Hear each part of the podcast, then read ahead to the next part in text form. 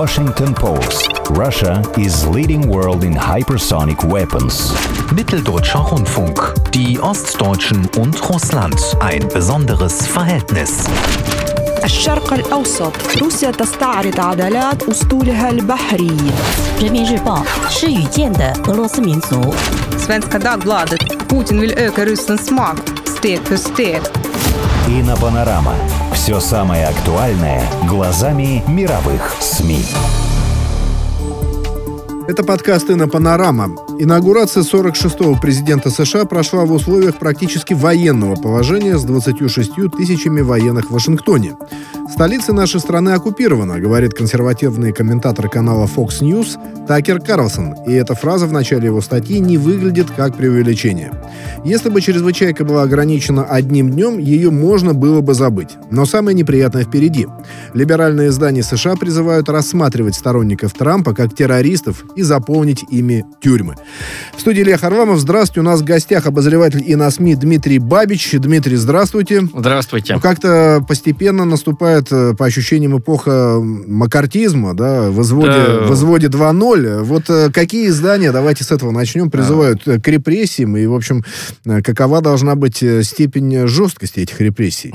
Ну, макартизм по сравнению с тем, что происходит сейчас, это детские игрушки, потому что Джо Маккарти был все-таки сенатором, да, а не президентом, и э, он вел борьбу с реально существовавшим влиятельным левым лобби, э, ну, какие-то там эти кинематографисты И с пострадали. агентурой, кстати, тоже. Да, Агентура-то ну, была. кто-то там, агентура была, э, хотя, конечно же, пострадало очень много невинных людей. Он за- занимался борьбой с э, крамолой в Госдепартаменте.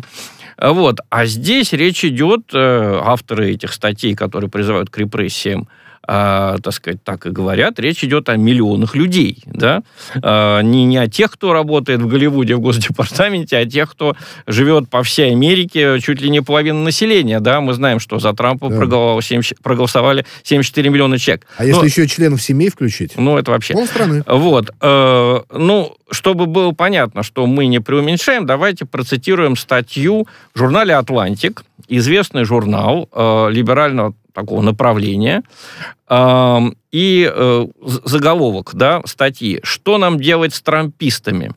Автор Грэм Вуд. Так вот, что он пишет. Правоохранительные органы должны обязательно найти и предъявить серьезные уголовные обвинения всем участникам захвата Капитолия, от парней, размахивавших связками пластиковых полицейских наручников, до бабушек, позировавших для фотографий в захваченных помещениях. То, с какой энергией их уже преследуют федеральные прокуроры, доказывает, что Соединенные Штаты еще не полностью коррумпированы. Тюрьмы для того и существуют, чтобы содержать в них таких людей. Вот. То есть это не э, преувеличение, да, не какая-нибудь там воспитательная работа, да, Ну да. а это реальное, что такое уголовное обвинение. Это значит, что вы садитесь на несколько лет. А вот этот самый Джона, Джек Анджели, да, человек в образе викинга, э, который, так сказать, так запомнился телезрителям, мир, да, да. он уже сидит крепко, значит, до 20 лет э, ему предъявляется. Мать, правда, значит, встала на его защиту, сказала, что она им гордится, что это не так просто встать, так сказать, впереди всех э, за общее дело.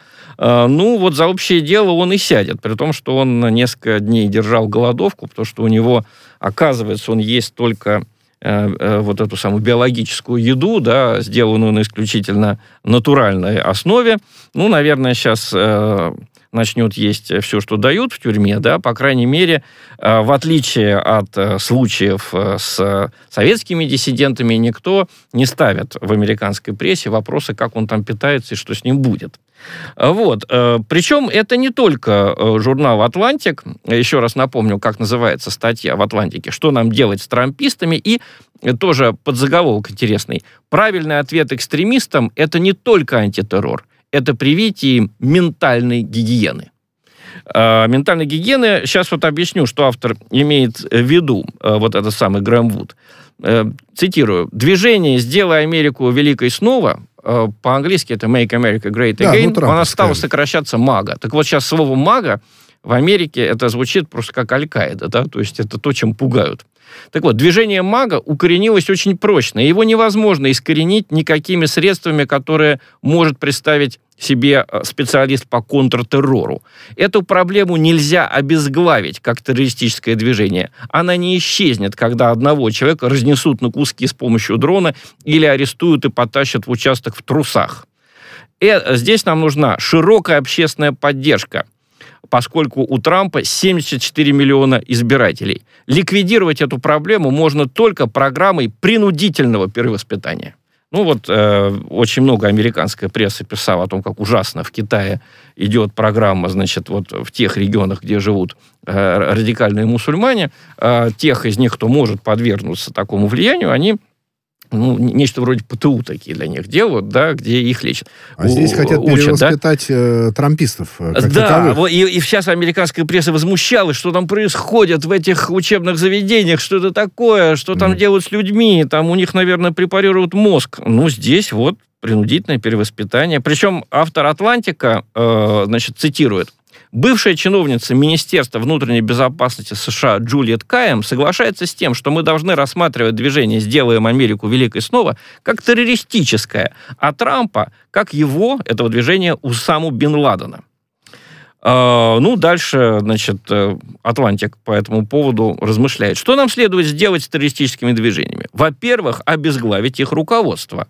В данном случае, по мнению этой бывшей чиновницы, обезглавливание должно быть фигуральным. Нужно просто изолировать Трампа, отключить ему все аккаунты, запретить ему появляться на, теле, на телевидении, скомпрометировать его последователей и заставить их отвернуться от Трампа.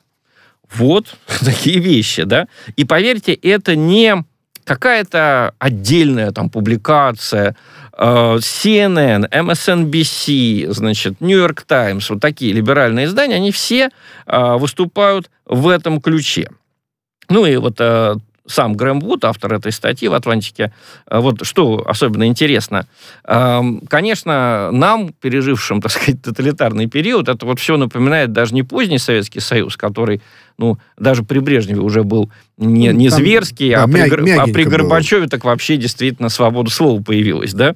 Вот, он напоминает ранний Советский Союз. А, и самое интересное – это попытка стереть прошлое. Да? Это очень важный элемент тоталитарного сознания. А, к прошлому относятся так же, как будто это настоящее, да? и отрицательных персонажей в этом прошлом хотят стереть так же, как если бы они жили сегодня, да? А раньше этого в США не было, и поэтому я, кстати, мне было завидно, когда я учился в США в 91 году, у нас тогда не было ни одного памятника а, участникам гражданской войны со стороны белых. А, памятников красным было полно, а белые, ну, э, уже тогда о них стали появляться какие-то статьи, даже книги, но памятников не было. А в США были памятники и северянам, и южанам. И вот автор пишет, э, Грэм Вуд в «Атлантике», я считаю Трампа самой большой угрозой для американской демократии со времен южного генерала Роберта Ли. Генерал, да, генерал Ли командовал да. Да, южными войсками. Генерал Ли был террористом, который имел в своем распоряжении огромную армию и использовал ее, к сожалению, с большим успехом. Стратегия Трампа заключается тоже в том, чтобы удержать власть, собирая вокруг себя неорганизованную банду маргинальных антисемитов, людей в коричневых рубашках, ну, имеется в виду, значит, эти муссолиневские, да, гитлеровские коричневые рубашечники, э, а также других фриков с копьями, которые могли бы быть опасными в обычной жизни. Но, по счастью, 6 января они расслабились, оказались слишком глупы, чтобы воздержаться от пиара своих преступлений в Facebook. Конец цитаты. То есть надо использовать. Они, э, они же фотографировали, сделали селфи, да. постили это в Фейсбуке. Вот сейчас надо их всех а быстренько арестовать. Вот это я не понимаю. При, а вот, при э, учете особого отношения к Израилю Трампа, э, в общем, странно. А вот, как вам сказать, тут идет все до кучи. Помните, ну как ну, да. большевики боролись с белыми? значит, и, и, или даже со своими бывшими союзниками, меньшевиками, террористы, э, кровопийцы, значит, злодеи, те, кто хотят вернуть там крепостное право, хотя его уже там 56 лет не было на, на момент 17 года. Это все очень похоже.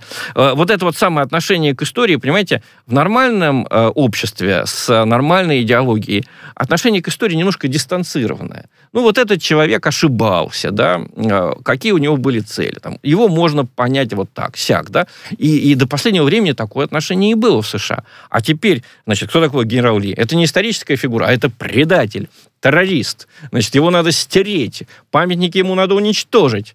А, в книгах нужно написать, если его имя появляется, то обязательно с подписью «Запрещен в США». Там, то есть, как... я так понимаю, радикализация действительно уже перешла на историю. Вот, э, ну, можно понять уголовное преследование тех, кто прорвались в Капитолий, строго говоря. Они же нарушили какой-то закон. А вот пере, переформатирование всех трампистов, это уже что-то пострашнее, на самом Конечно. деле. Конечно. Ну, и потом тоже э, уголовное преступление уголовному преступлению рознь, да, э, можно преследовать людей за хулиганство, да, за создание... Ну, за конкретное деяние. Да, а здесь, как правило, употребляются статьи, вот типа, э, значит, нашей старой статьи «Измена Родине», да? ну, попытка да, да. захвата власти там и так далее. Хотя какая там попытка захвата власти? Никакого шанса э, в этом Капитолии там, захватить власть у этих э, людей не было, да, они действительно хотели пр продемонстрировать некий протест, но как бы опасности захвата власти они не представляли.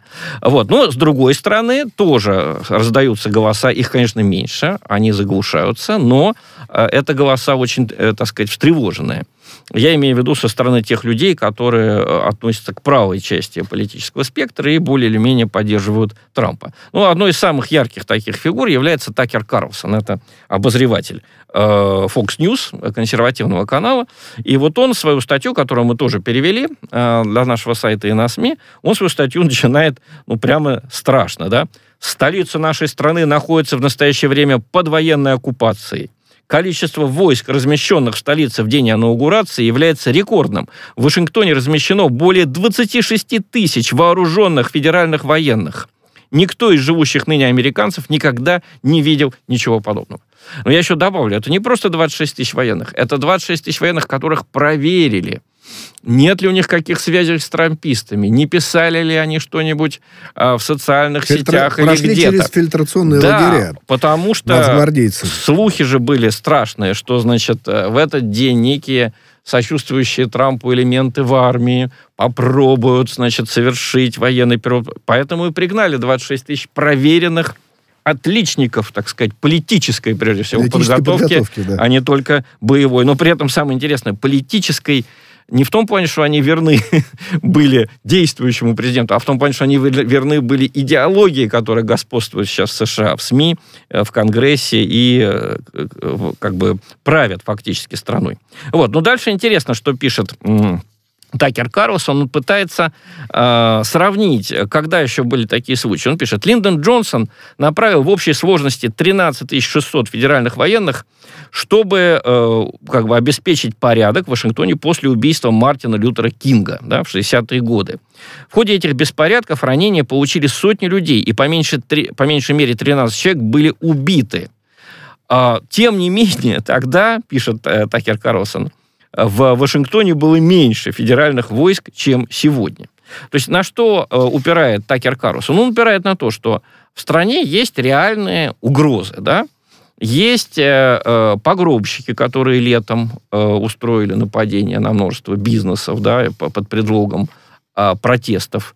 Есть э, исламистские террористы, которые периодически, да, э, устраивают стрельбу. Э, почему э, правительство их не рассматривает как главную угрозу, а рассматривает как главную угрозу нас, значит, сторонников э, Трампа или людей просто с правыми убеждениями. И вот э, что пишет, значит, э, Карлсон. Он обвиняет как бы часть армии в том, что она перешла на сторону демократов, да, в том, что эти генералы, которым предлагал Трамп отправить войска на южную границу, чтобы сдержать иммигрантов, они тогда отказались. Зато теперь они все со своими подразделениями приехали в Вашингтон. Он пишет, э, Такер Карлсон.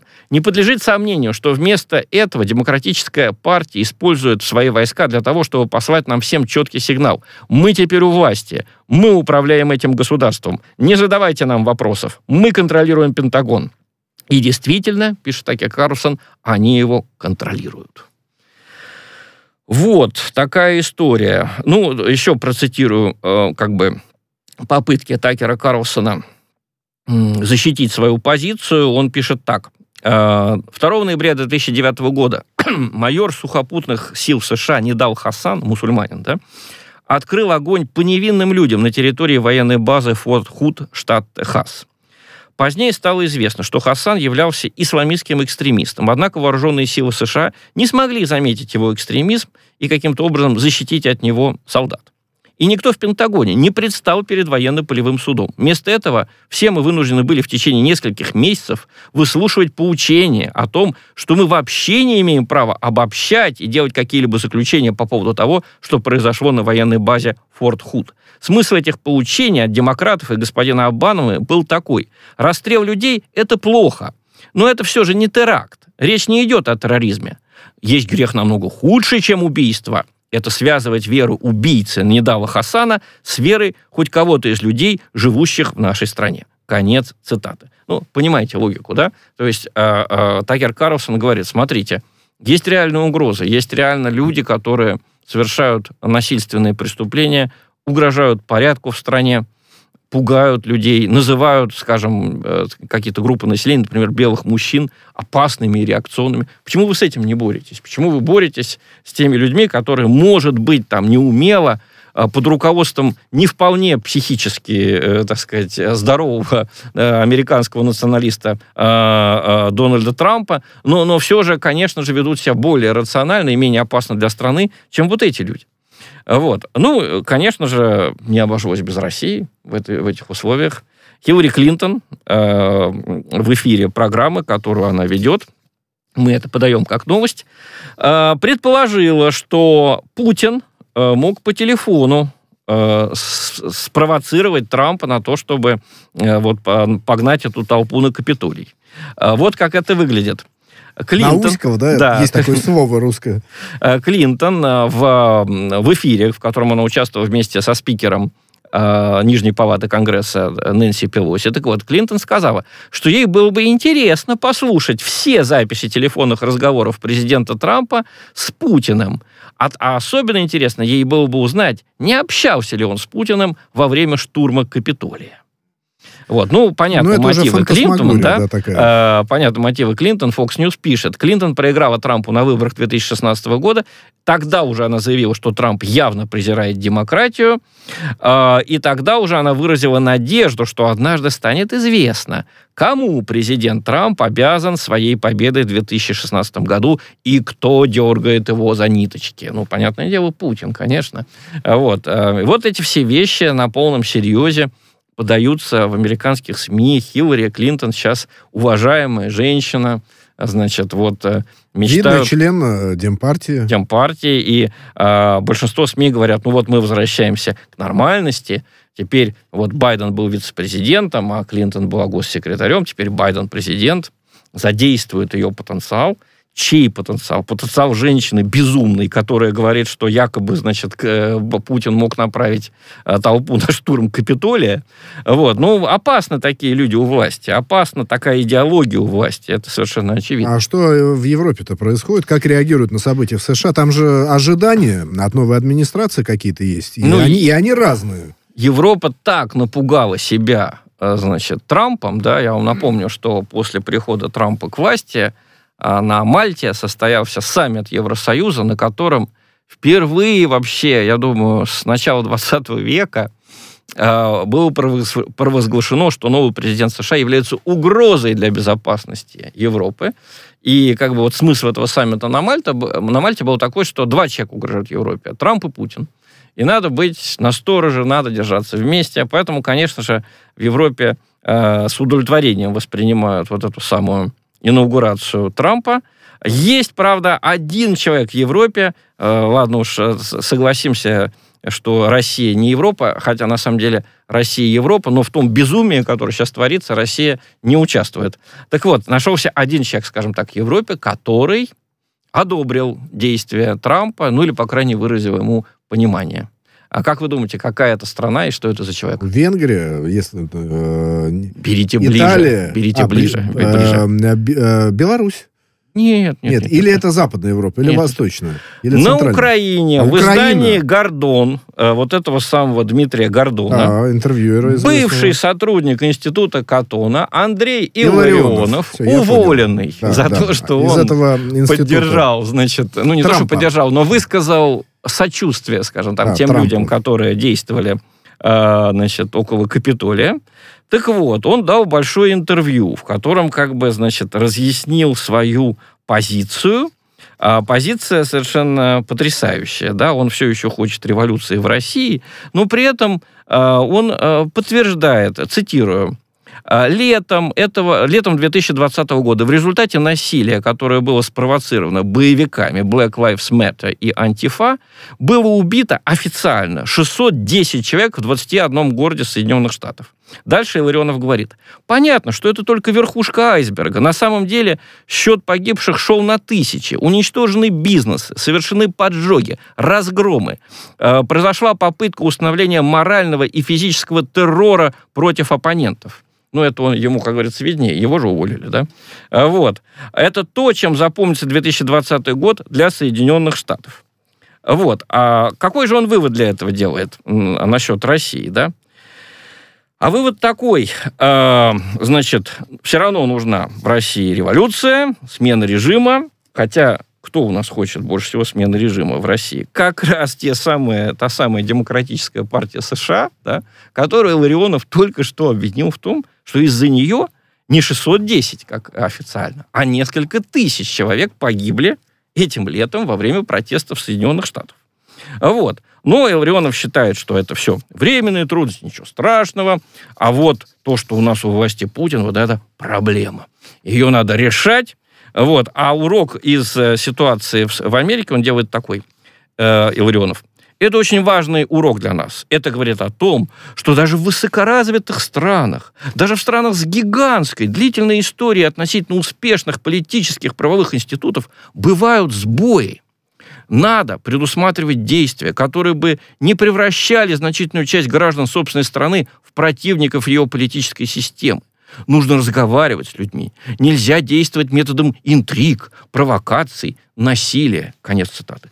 Боже мой, так значит, та страна, которую он предлагает у нас сменить режим, действует, знаете, иногда методом интриг, провокаций, насилия. Но мы все равно должны верить в ее светлое э, будущее и в то, что нам все-таки ее надо послушать и все сделать у нас, как они хотят. Ну, вот э, такое интересное интервью Андрея Ларионова э, Дмитрию Гордону. Вы тоже можете его найти на сайте и на СМИ нашего портала, который я вам рекомендую почаще посещать. Что-то еще, э, что-то еще, может быть, какие-то ожидания все-таки от, от, отражены в европейских СМИ? Есть ну, еще? в европейских СМИ да. говорят, например, о том, что команда Трампа все-таки, они надеются, продлит договор о э, сокращении наступательных вооружений Напомню вам, что этот договор 3, да. подписали, да, в 2010 году еще Обама и Медведев. Путин. Нет, вот. тогда Медведев Да, Обама и Медведев, да. простите. Вот. И он истекает 15 э, февраля. Вот до этого времени надо его продлить, иначе он теряет силу. Вот европейские издания, такие как «Ле Монт», «Фигаро», Шпигель, они высказывают надежду на то, что все-таки этот э, договор будет каким-то образом продлен. Ну, уверенности в этом нет, особенно учитывая, каких прекрасных людей Байден уже засунул в Госдепартамент. То есть там у него, значит, Энтони Блинкен, э, госсекретарь, э, тот самый человек, который требовал активных действий против России в Сирии. А заместителем у него Виктория Нуланд, э, героиня Майдана, э, печенка-раздавательница – э, всесоюзных, я бы сказал, масштабов. Вот, вот с этими людьми, значит, они будут продлевать этот самый э, договор СНВ-3 и вообще э, улучшать отношения с Европой, А, ну, а потом, может быть, когда-нибудь дойдет очередь и до России. Я боюсь, что отношения с Европой они будут улучшать прежде всего совместной борьбой с Россией. По крайней мере, а, Байден уже заявил, что будут и дальше бороться с а, проектом а, «Северный поток-2». Вот. И как бы по всем азимутам нам готовится повторение того, что происходило в последние годы президентства Обамы.